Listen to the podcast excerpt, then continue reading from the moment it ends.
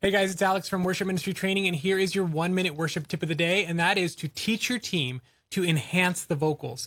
Your job as a musician on a worship team is to enhance what the vocalist is doing, not to have your own little solo or your own little private, you know, like jam session. Your job, the bass player, the drummer, the electric player, the keys player, it's to enhance the vocals because in worship music, it's all about the vocals and the lyrics and the emotion that they convey. So what you want to do is teach your team to how can they p- play something that supports the vocal? How can they play something that boosts the vocal bolsters the vocal gets out of the way of the vocal leaves a space for the vocal or enhances the energy of the vocal not distracts from the vocal? So teach your team to listen to the vocal to hear what the vocalist is doing and to stay out of its way and to enhance it. Whether they're doubling the melody or they're playing something that's the same rhythm as the phrasing of the vocal they can enhance the vocal. And that's the key to being a great worship musician. So that's your one minute worship tip of the day. I'll see you tomorrow for the next one.